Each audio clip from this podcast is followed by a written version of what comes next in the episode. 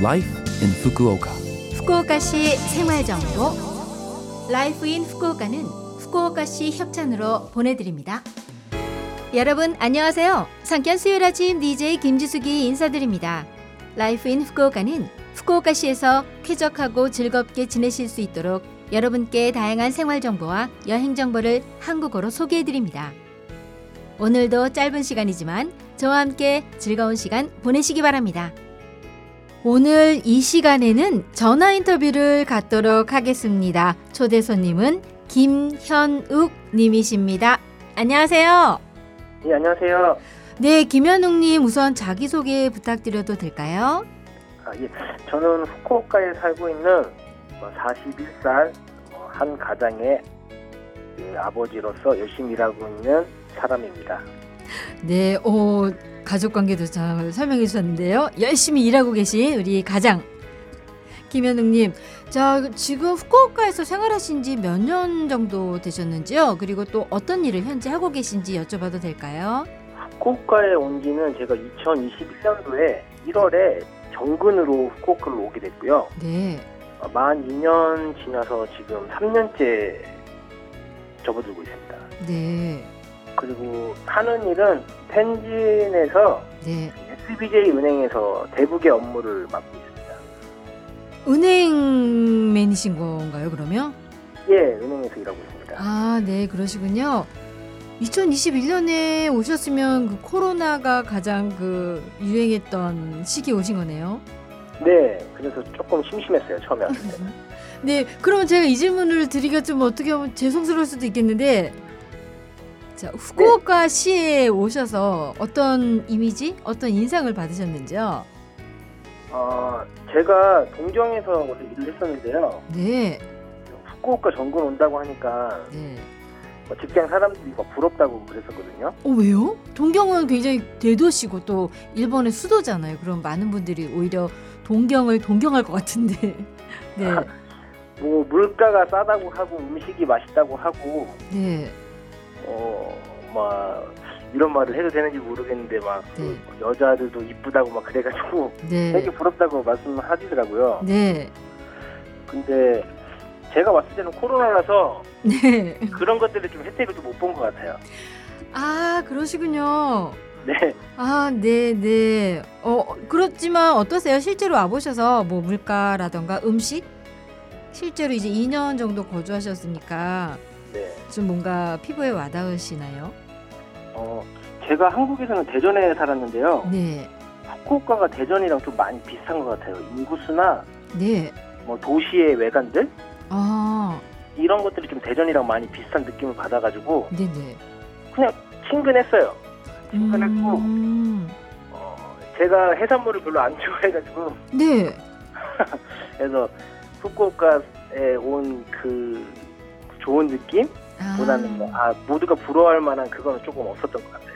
그러시구나. 이제 앞으로는 코로나 규제도 완화되고 하니까 또 차분히 그런 부분을 또 즐기실 수 있는 시간은 있으시겠네요. 네, 아, 음식은 진짜 다 맛있는 것 같아요. 아무데나 음, 가도 네. 음식은 다 맛있었던 것 같아요. 네.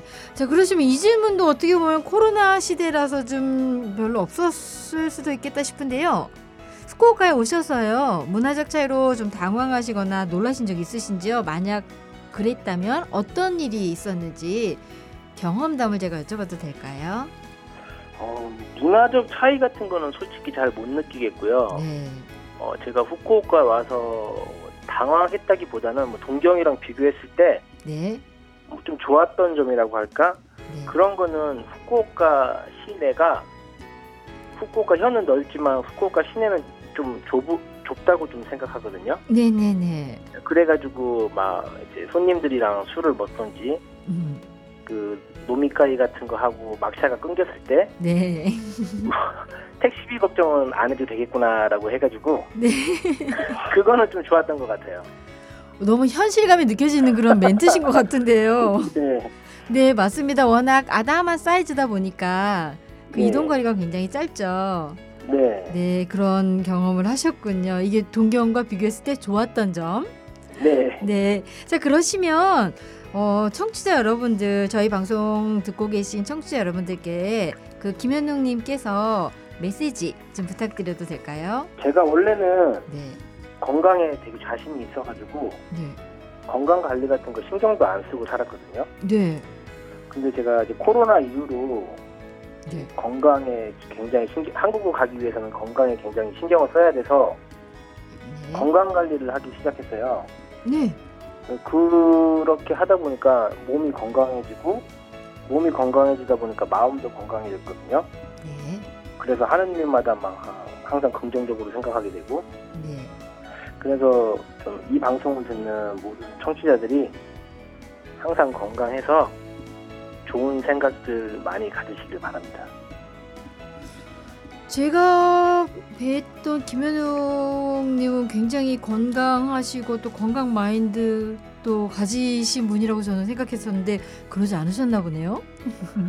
건강에 자신이 있었어요. 음, 아 그러시구나. 네. 네, 네. 알겠습니다. 지금 방송 듣고 계신 애청자 여러분들이 김현웅님의 이 말씀 듣고 건강 관리 잘해서 마인드도 건강해지시길 저도 바라겠습니다. 자, 그러면 오늘 초대손님 김현웅님께 노래 한 곡 선곡을 부탁드리고 싶은데요. 어, 안치환님의 내가 많이 좀 네. 성공하겠습니다. 이 곡을 선곡하신 그 연유를 제가 여쭤봐도 될까요? 어, 이런 거를 좀 말해도 좋을지는 모르겠는데 원래부터 안치환님을 좋아했고 음, 음, 하- 한, 그 당시 세월호 사건이 있었을 때 네, 그냥 이 노래를 들었었던 기억이 있어가지고 네. 항상 좀 이 시기만 되면 이 노래를 좀 듣고는 있습니다. 음, 네. 알겠습니다. 자, 오늘 바쁘실 텐데 이렇게 인터뷰에 협조해 주셔서 너무 감사드리고요. 아, 예, 감사합니다. 네, 그리고 앞으로도 건강하게 그리고 즐겁게 하루하루를 사시길 저도 바라겠습니다. 네, 감사합니다. 네, 오늘 정말 감사드립니다. 예, 수고하십시오.